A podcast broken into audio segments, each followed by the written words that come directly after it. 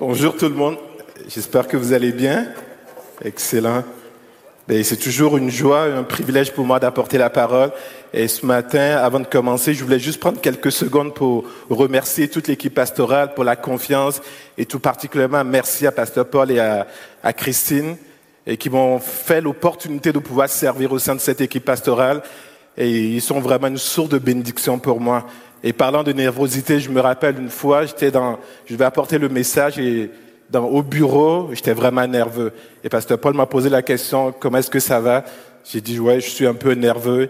Il m'a dit, sois heureux. Peut-être qu'il se rappelle pas, mais il m'a dit quelque chose que j'ai gardé dans mon cœur. Le jour où tu l'auras plus, cette nervosité, commence à t'inquiéter. Et quand je suis assis là, je l'ai jamais. Je travaille dans le monde séculier, je fais des présentations, jamais ce genre de stress. Mais à chaque fois qu'il euh, s'agit de, de parler d'un Dieu infiniment grand et l'être infiniment petit que je suis, je suis nerveux.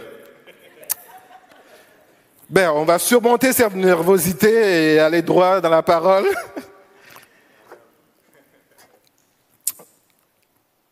Euh, pour ceux qui ne le savent pas peut-être, jeudi dernier, jeudi le 18, c'était la fête de l'Ascension qui est célébrée 40 jours après Pâques. Elle marque la, la dernière rencontre de Jésus avec ses disciples et son élévation au ciel. Et c'est à ce moment que Jésus va leur rappeler qu'il leur enverra le Saint-Esprit. Mais bien avant cela, il leur avait déjà donné son autorité spirituelle. D'où le titre de mon message ce matin, notre autorité spirituelle en Christ. Et je suis convaincu que Christ revêt tout homme et toute femme qui le désire de cette autorité et il l'amène sur un chemin qui n'est nul autre que le chemin que lui-même il a suivi alors qu'il était sur cette terre. Je vous propose donc ce matin, à la lumière de la parole, qu'on puisse regarder ensemble ce qu'est l'autorité spirituelle pourquoi en avons-nous besoin? Est-ce qu'il y a un chemin qui mène vers cette autorité spirituelle? Est-ce que ça vous va comme plan? Ouais? On peut y aller? Yes. On va prier tous ensemble. Moi, ça va m'aider aussi à, à faire descendre la nervosité. Seigneur, je veux te rendre grâce et te bénir pour ta fidélité. Merci pour l'opportunité que j'ai ce matin de pouvoir partager ta parole avec mes frères et sœurs. Et je prie tout simplement, Seigneur, que tu puisses m'utiliser comme un canal, Seigneur, pour bénir ton peuple et me bénir moi-même également. Parce qu'au travers de ta parole, on apprend, on est instruit, on est encouragé, on est fortifié. Et je prie, Seigneur, que tu viennes nous disposer ce, matin à recevoir ta parole dans nos cœurs, et à laisser cette parole transformer nos vies et amener, Seigneur, la vie en nous. Merci pour ce moment. Dans le nom de Jésus, je te le demande. Amen. On va lire tous ensemble deux passages tirés de l'évangile de Luc. Euh, Luc 9, versets 1 à 2. Jésus, ayant assemblé les douze, leur donna force et pouvoir sur tous les démons, avec la puissance de guérir les maladies. Il les envoya prêcher le royaume de Dieu et guérir les malades. Luc 10, versets 19 à 20. Voici, je vous ai donné le pouvoir de marcher sur les serpents et les scorpions et sur toute la puissance de l'ennemi, et rien ne pourra vous nuire. Cependant, ne vous réjouissez pas de ce que les esprits vous sont soumis, mais réjouissez-vous de ce que vos noms sont écrits dans les cieux. Remarquez bien dans le premier passage de Luc 9 l'ordre des choses. Premièrement, Jésus appelle les douze. Deuxièmement, il leur donne force et puissance. Troisièmement, avec cette force et puissance, il les envoie prêcher la bonne nouvelle et faire du bien autour d'eux en guérissant, en, guérissant, entre autres, les malades. Et si on reprend le deuxième passage, l'ordre est un peu similaire. Un, il leur donne le pouvoir sur toute la puissance de l'ennemi. Deux, il les rassure que rien ne pourra les nuire. Et trois, il leur rappelle de ne pas se réjouir de ce que les esprits leur sont soumis, mais plutôt de se réjouir de ce que leurs noms sont inscrits dans les cieux. En d'autres termes, il leur dit, et eh les gars, c'est pas les miracles qui sont importants, mais c'est le fait que vos noms soient inscrits dans le livre de Dieu. C'est le fait que vous êtes solidement ancrés dans la foi en Dieu. Il est question ici de l'autorité spirituelle donnée par Christ à ses apôtres pour un but bien précis. Aujourd'hui, nous lisons ces textes et nous pouvons dire, waouh, qu'est-ce qu'ils étaient vraiment bénis, ceux à qui Dieu ou Jésus avait donné cette autorité. Permettez-moi de vous donner deux définitions du mot autorité dans le dictionnaire Larousse et dans le dictionnaire biblique Emmaüs. Dans le dictionnaire Larousse, autorité veut dire pouvoir de décider ou de commander, d'imposer ses volontés à autrui. On peut affermir son autorité, on peut la perdre et on peut également la rétablir. Et dans le dictionnaire Emmaüs, le mot utilisé en grec pour autorité est exousia, qui veut dire avoir le pouvoir légitime d'agir, de posséder, de contrôler, d'user ou de disposer de quelque chose, de quelqu'un. C'est un pouvoir moral et personnel librement affirmé et librement accepté par opposition à la force brutale de la contrainte. C'est l'ascendant qu'exerce une individualité sur son entourage, soit par sa valeur propre, soit sous l'inspiration de Dieu. Par exemple, les apôtres ont l'autorité de Jésus-Christ. Ils sont ses témoins, ses envoyés, les représentants de son royaume. Ils sont soumis à Jésus-Christ et à son Saint-Esprit. L'autorité spirituelle en Christ n'est pas un pouvoir sur les autres pour les écraser, mais c'est au contraire une autorité pour le service. Et parlant de cette autorité, l'apôtre Paul va dire ceci aux chrétiens de Corinthe. Dans 2 Corinthiens 10, 7 à 9, vous regardez à l'apparence, si quelqu'un se persuade qu'il est de Christ, qu'il se dise bien en lui-même que comme il est de Christ, nous aussi nous sommes de Christ. Et quand même, je me glorifierai un peu trop de l'autorité que le Seigneur nous a donnée pour votre édification et non pour votre destruction. Je saurais en avoir honte, afin que je ne paraisse pas vouloir vous intimider par mes lettres. Il poursuit au chapitre 13, au verset 10, c'est pourquoi j'écris ces choses étant absent, afin que présent, je n'ai pas à user de rigueur selon l'autorité que le Seigneur m'a donnée pour l'édification et non pour la destruction. Pour Paul, c'était vraiment important d'encourager le peuple de Dieu en les édifiant par la parole de Dieu. Et qu'en est-il de l'autorité de Jésus-Christ lui-même? Allons dans l'évangile de Matthieu au chapitre 7, où on voit Jésus enseigner dans une synagogue. Matthieu 7, 28 à 29 dit ceci. Après que Jésus eut achevé ses discours, la foule fut frappée de sa doctrine, car il enseignait comme ayant autorité et non pas comme leur scribe. Marc relate les mêmes faits dans son évangile en démontrant un autre aspect de l'autorité de Jésus. En effet, dans cette autorité, dans, cette synagogue, se trouvait un homme avec un esprit impur, et voici ce que Jésus va faire à cet esprit.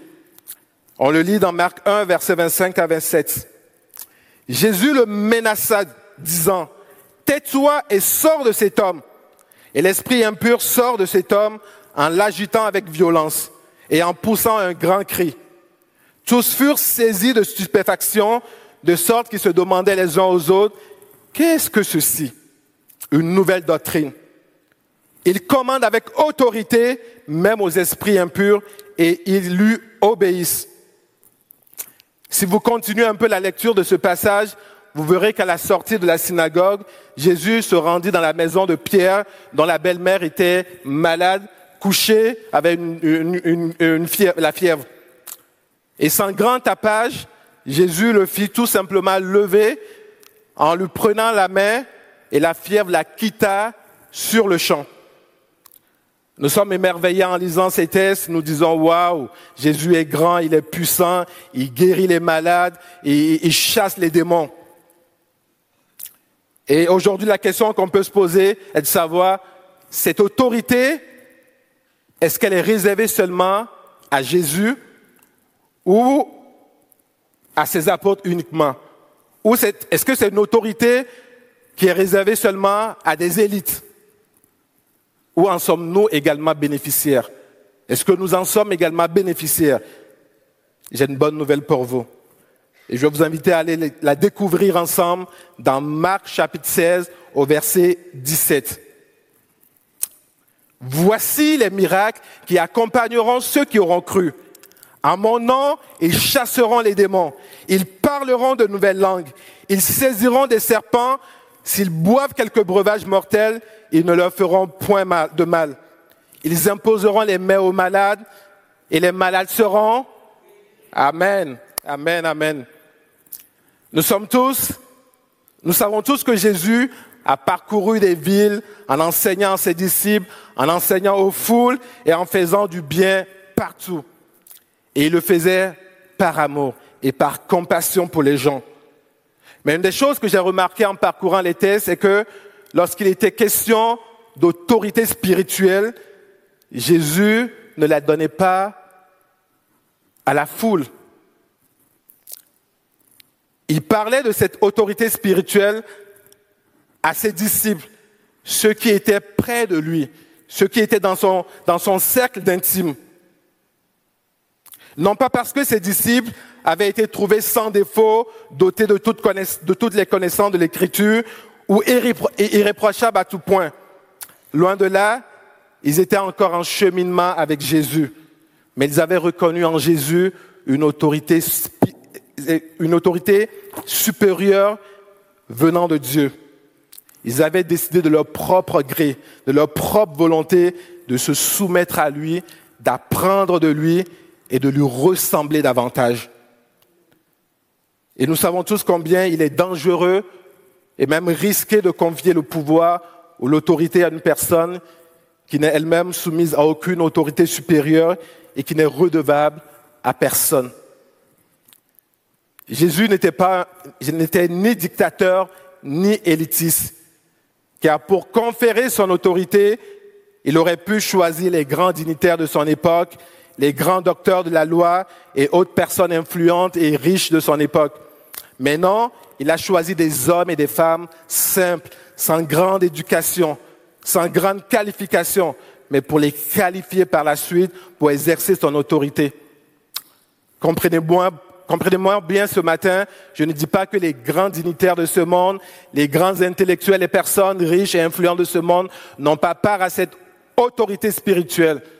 Non, ils en ont également part, à condition qu'ils aient un cœur de disciple, un cœur humble, disposé à apprendre de Jésus, à grandir avec lui et cela est valable pour chacun de nous ce matin. Chacun de nous ce matin a part à cette autorité spirituelle que Jésus nous a donnée. Et cela, peu importe notre classe sociale, peu importe notre niveau d'éducation, nous avons part à cette autorité spirituelle. Amen. À l'opposé de la société dans laquelle nous vivons, où il n'est pas rare de voir le disciple dépasser parfois son maître, Jésus nous enseigne dans le cadre de l'exercice de l'autorité spirituelle que le disciple ne peut pas être plus grand que son maître. Au mieux, il sera semblable à son maître. Luc 6, verset 40, le disciple n'est pas plus, plus que le maître, mais tout disciple accompli sera comme son maître. Certains vont peut-être me dire, le même Jésus a dit dans Jean 14, verset 12, en vérité, en vérité, je vous le dis, celui qui croit en moi fera aussi les œuvres que je fais. Et il en fera de plus grandes parce que je m'en vais au Père. Je vais prendre une gorgée d'eau, s'il vous plaît.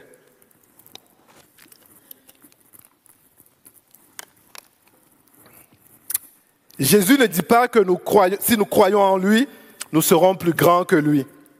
Mais il dit que nous ferons des œuvres plus grandes que celles que lui-même a fait pendant les trois ans et demi de ministère qu'il a, qu'il a eu sur terre. Et aujourd'hui, l'évangile est annoncé dans des endroits où Jésus et ses disciples n'ont pas été. Et nous utilisons des technologies et des moyens qui n'existaient pas à l'époque pour répandre aujourd'hui l'évangile. Et en tant que disciples, si nous voulons être comme notre maître, nous devons comprendre qu'il y a aussi un chemin qui mène à cette autorité spirituelle. Et, ce chemin, Christ, notre maître et modèle, nous l'a montré par sa propre vie, au service de son Père. Le Dieu vivant que nous avons connu, en qui nous croyons et que nous servons, ou même que nous aspirons à servir. Et concernant le chemin de vers notre autorité spirituelle en Christ, j'aimerais attirer notre attention sur trois choses qu'on remarque dans la vie de Jésus. Un, il n'y a pas d'autorité sans transformation. Je répète, il n'y a pas d'autorité sans une transformation. On peut peut-être parfois avoir assez de l'entendre, mais j'aimerais nous rappeler ce matin que c'est seulement dans la prière et l'intimité avec Dieu que nous pouvons vivre une réelle transformation dans notre cheminement avec Dieu. Une transformation dans notre âme, une transformation dans notre cœur, dans nos pensées et dans nos actions au quotidien. Et cette transformation qui nous mène, c'est cette transformation qui nous mène à ressembler davantage à Jésus, à celui en qui nous croyons et qui nous donne également cette pleine confiance et assurance que nous sommes ses enfants à qui il a délégué son autorité spirituelle. Si nous disons que Jésus est notre modèle, pourquoi ne limitons pas donc? Jésus, le Fils de Dieu, qui avait reçu toute autorité de son Père, était un homme de prière, était un homme qui aimait passer du temps dans la présence de son Père, seul à seul avec lui. Il y a une parole qui est sortie ce matin qui disait, va dans le lieu secret, seul à seul avec Dieu. C'est pas ce qui a été dit exactement, mais un peu ça. Et Jésus était un homme de prière, un homme qui aimait vraiment l'intimité avec Dieu. Et pour Jésus, la prière et l'intimité avec son Père passaient avant, avant toute autre chose. Il débutait et terminait ses journées dans la prière. Et même dans le courant de la journée, malgré toutes ces nombreuses obligations, il avait toujours l'habitude de s'arrêter et prendre du temps seul à seul avec Dieu pour prier. Lisons ensemble quelques passages sur son exemplaire vie de prière. Matthieu 14, verset 23, quand il eut, quand il renvoyé, on parle ici de la foule, quand il eut renvoyé la foule, il monta sur la montagne pour prier à l'écart, et comme le soir était venu, il était seul.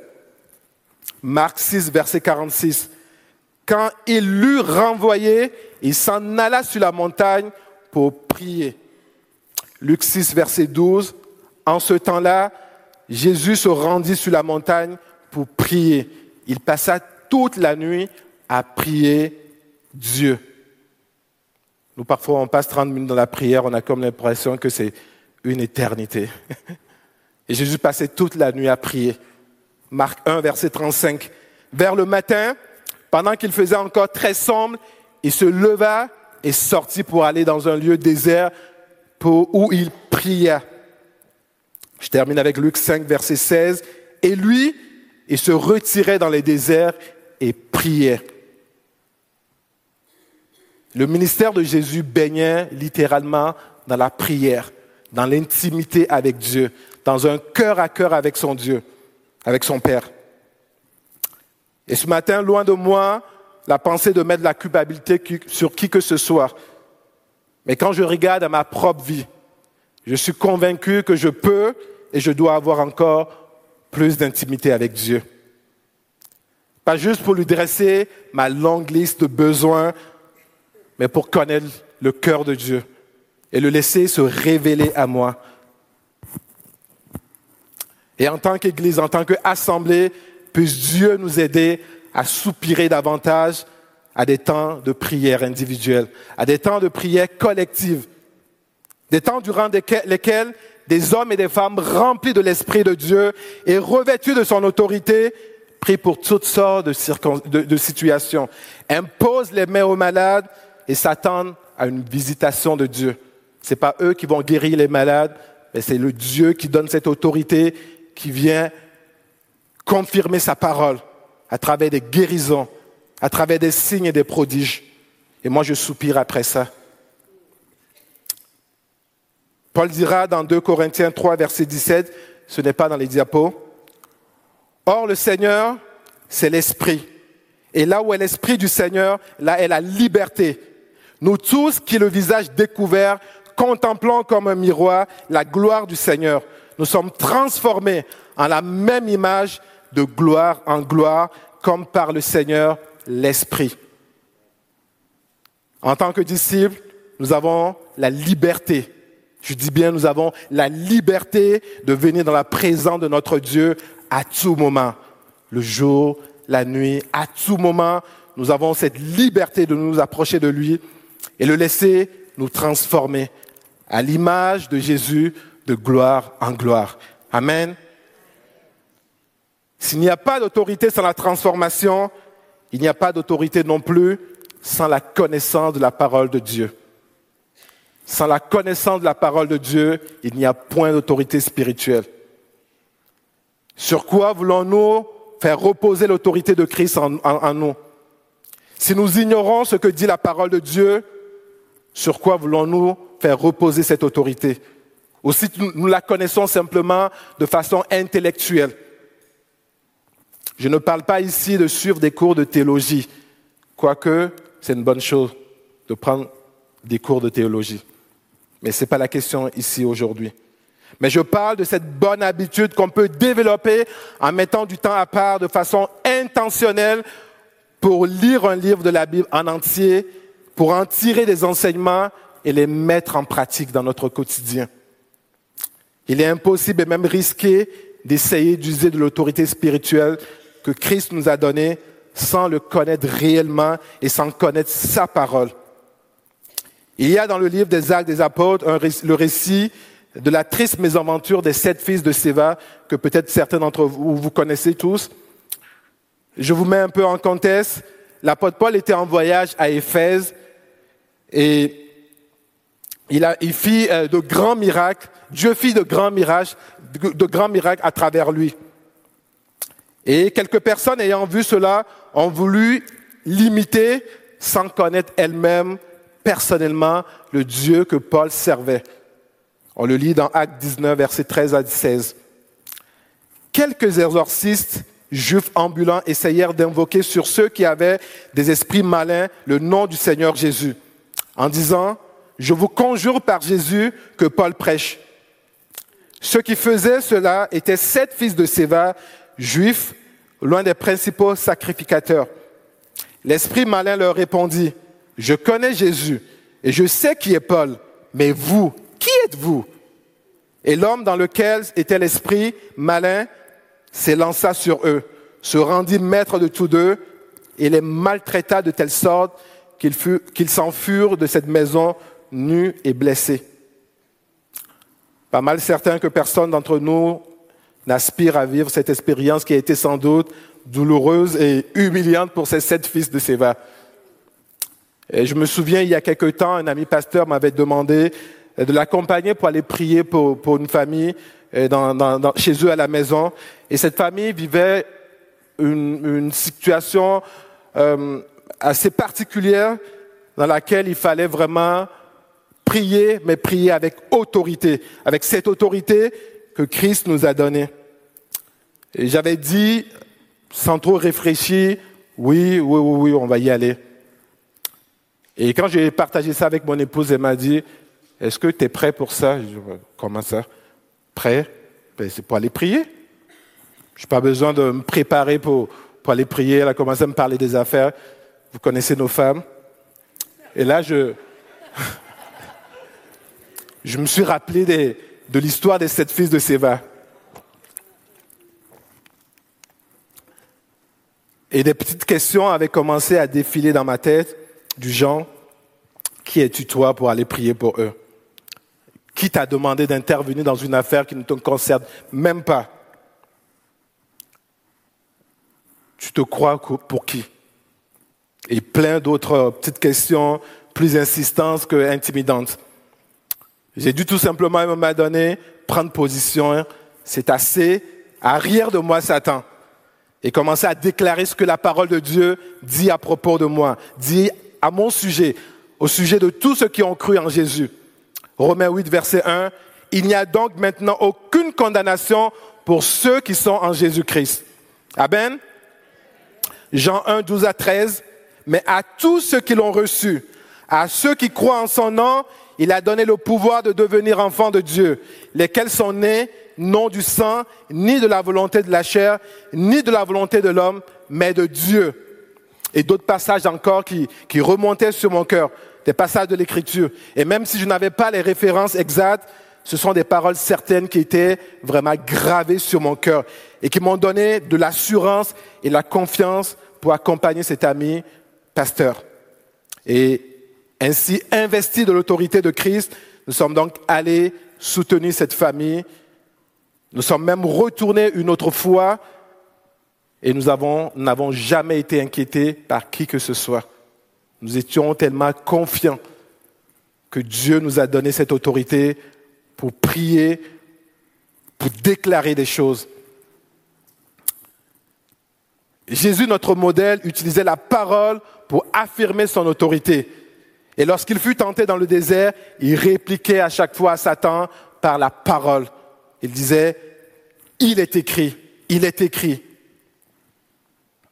Et dans l'exercice de notre autorité spirituelle en Christ, nous devons connaître la parole et l'appliquer tout simplement. Cette connaissance de la parole de Dieu nous donne d'avoir de l'assurance et d'être confiants dans le service que Dieu nous appelle à accomplir pour lui.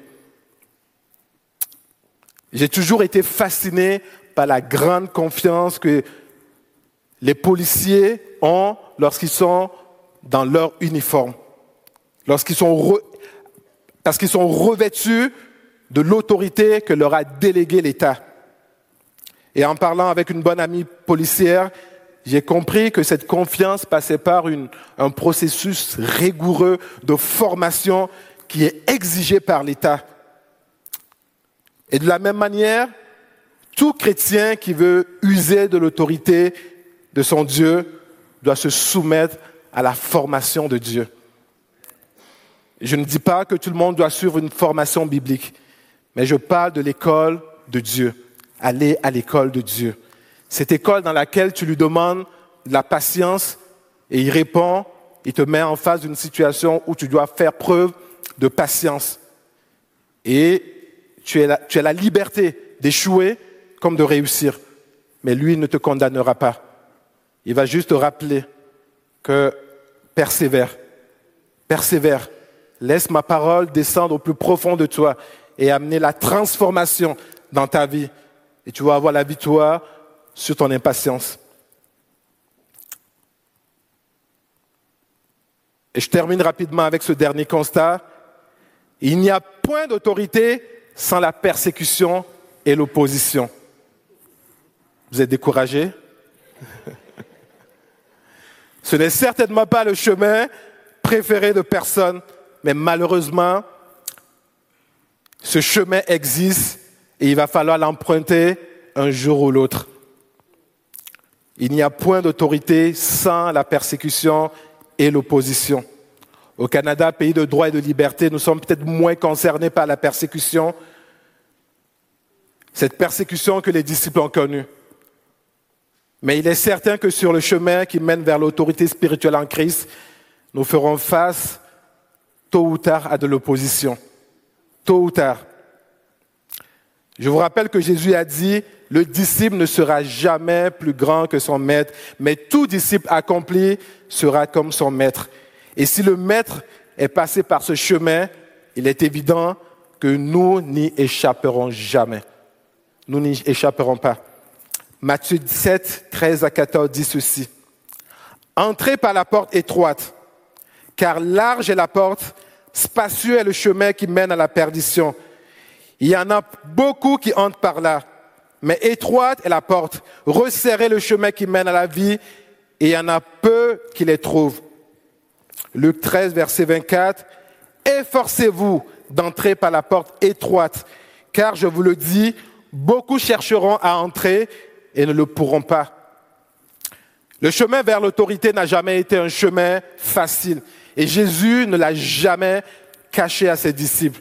Dans Jean 6, verset 60, il va dire, il est écrit que plusieurs de ses disciples, en entendant ses enseignements, vont dire, cette parole est, est trop dure. Qui peut l'écouter? Et certains vont préférer prendre le chemin large. Ils vont préférer s'écarter de Jésus et aller tout simplement vers la perdition. Je vais inviter les musiciens à me rejoindre maintenant. Et la persécution et l'opposition peuvent parfois paraître venir des hommes. Mais au-delà des hommes, l'apôtre Paul va dire ceci dans Éphésiens 6, versets 10 à 13. Au reste, frères, fortifiez-vous dans le Seigneur et par sa force en toute puissante. Revêtez-vous de toutes les armes de Dieu afin de pouvoir tenir ferme contre les ruses du diable. Car nous n'avons pas à lutter contre la chair et le sang, mais contre les dominations, contre les autorités, contre les princes de ce monde de ténèbres, contre les esprits méchants dans les lieux célestes. C'est pourquoi prenez toutes les armes de Dieu afin de pouvoir résister dans le mauvais jour et tenir ferme après avoir tout surmonté. Tenir ferme après avoir tout surmonté. Et parmi ces armes, Paul va nous recommander la vérité pour ceinture, le zèle que donne l'évangile de paix, le bouclier de la foi, le casque du salut et l'épée de l'esprit qui est la parole de Dieu. Et ce matin, je ne cherche rien d'autre qu'à nous encourager, à nous encourager dans notre cheminement avec Dieu, à être conscient que Dieu ne nous a pas appelés dans ce monde sans ressources, mais il met à notre disposition des ressources. Il met à notre disposition une autorité spirituelle pour pouvoir vaincre le mal, pour pouvoir être une bénédiction pour ceux qui sont autour de nous. Nous voyons combien de personnes sont malades aujourd'hui autour de nous. Et parfois, nous n'avons pas le courage de juste leur imposer la main. Ce n'est pas nous qui guérissons, mais c'est Dieu qui guérit au travers de nous. Et face aux, flèches enflammées de l'ennemi, nous avons besoin de ces armes spirituelles que Dieu a mis à notre disposition pour éteindre ces flèches, ces, ces traits enflammés de l'ennemi. Et ce matin, je veux juste nous encourager, frères et sœurs, à considérer cette autorité spirituelle qui nous est donnée, qui passe par un chemin, le chemin de la transformation, le chemin de la connaissance de la parole de Dieu. Je veux nous encourager ce matin à être conscient que dans cette marche, il va y avoir de l'opposition. Ne soyons pas surpris lorsqu'il y a de l'opposition, mais prenons nos armes, levons-nous, combattons avec foi. Et si nous avons besoin de soutien, nous avons besoin de, de, renfort, il y a des frères et sœurs qui sont là et qui sont investis également de cette autorité. Et ensemble, nous allons faire la différence. Est-ce qu'on peut se lever tous ensemble ce matin et prier? Seigneur Dieu, je veux te remercier et te bénir, t'honorer, te glorifier pour ce que tu es. Merci Seigneur pour les ressources spirituelles que tu mets à notre disposition. Merci parce que tu confirmes ta parole, Seigneur, au travers de nos vies. Et ce matin, Seigneur, je veux te prier et te demander, Seigneur, de nous donner en tant qu'assemblée, de te laisser nous transformer, de te laisser, Seigneur, faire ton œuvre au plus profond de nous, de te laisser nous former, Seigneur, dans ton école, afin que nous soyons vraiment, Seigneur, des hommes et des femmes qui sont fermes, inébranlables dans leur foi, des hommes et des femmes qui cherchent à, ressembler à toi, Jésus, notre Maître, notre modèle. Seigneur, ce que nous désirons, ce que nous soupirons après, c'est de te ressembler, c'est de vivre pour toi, c'est d'honorer ton nom sur cette terre. Et Seigneur, tu vois combien parfois nous sommes dépassés par les événements, nous sommes dépassés, Seigneur, par les besoins. Et ce matin, tu veux nous rappeler que tu ne nous as pas laissés sans ressources, mais tu nous as laissé ton Saint-Esprit, tu nous as laissé ton autorité spirituelle. Et nous voulons user de cette autorité spirituelle. Nous voulons, Seigneur, marcher, Seigneur, sur ce chemin que, sur lequel toi-même tu as marché avant nous. Et nous voulons compter sur toi. Nous voulons nous appuyer sur toi. Nous voulons, Seigneur, te laisser faire ton œuvre en dedans de nous, Seigneur. Et le cri de mon cœur ce matin, viens nous remplir de ton esprit. Revais-nous de ton autorité. Attire-nous à toi, Seigneur. Aide-nous, Seigneur, à désirer ta présence plus que toute autre chose à dégager du temps, Seigneur, pour avoir un cœur à cœur avec toi. pour lire ta parole, la comprendre, Seigneur, et la laisser nous transformer à ton image de gloire en gloire. Oh Seigneur, merci. Merci pour ton amour. Merci pour ta grâce. Et merci pour l'œuvre surnaturelle que tu fais dans les cœurs ce matin. Merci pour les guérisons que tu apportes dans les corps, dans les âmes ce matin. Merci Seigneur pour ces forteresses dans les pensées que tu renverses ce matin dans le nom de Jésus. Merci pour la vie. Merci pour la conviction de ton Saint-Esprit. Merci infiniment. Merci pour la confiance que tu donnes à mes frères et sœurs pour agir selon ta parole et non pour écraser, mais pour servir. Sois béni et sois élevé ce matin. En ton nom, Jésus, j'ai prié. Amen.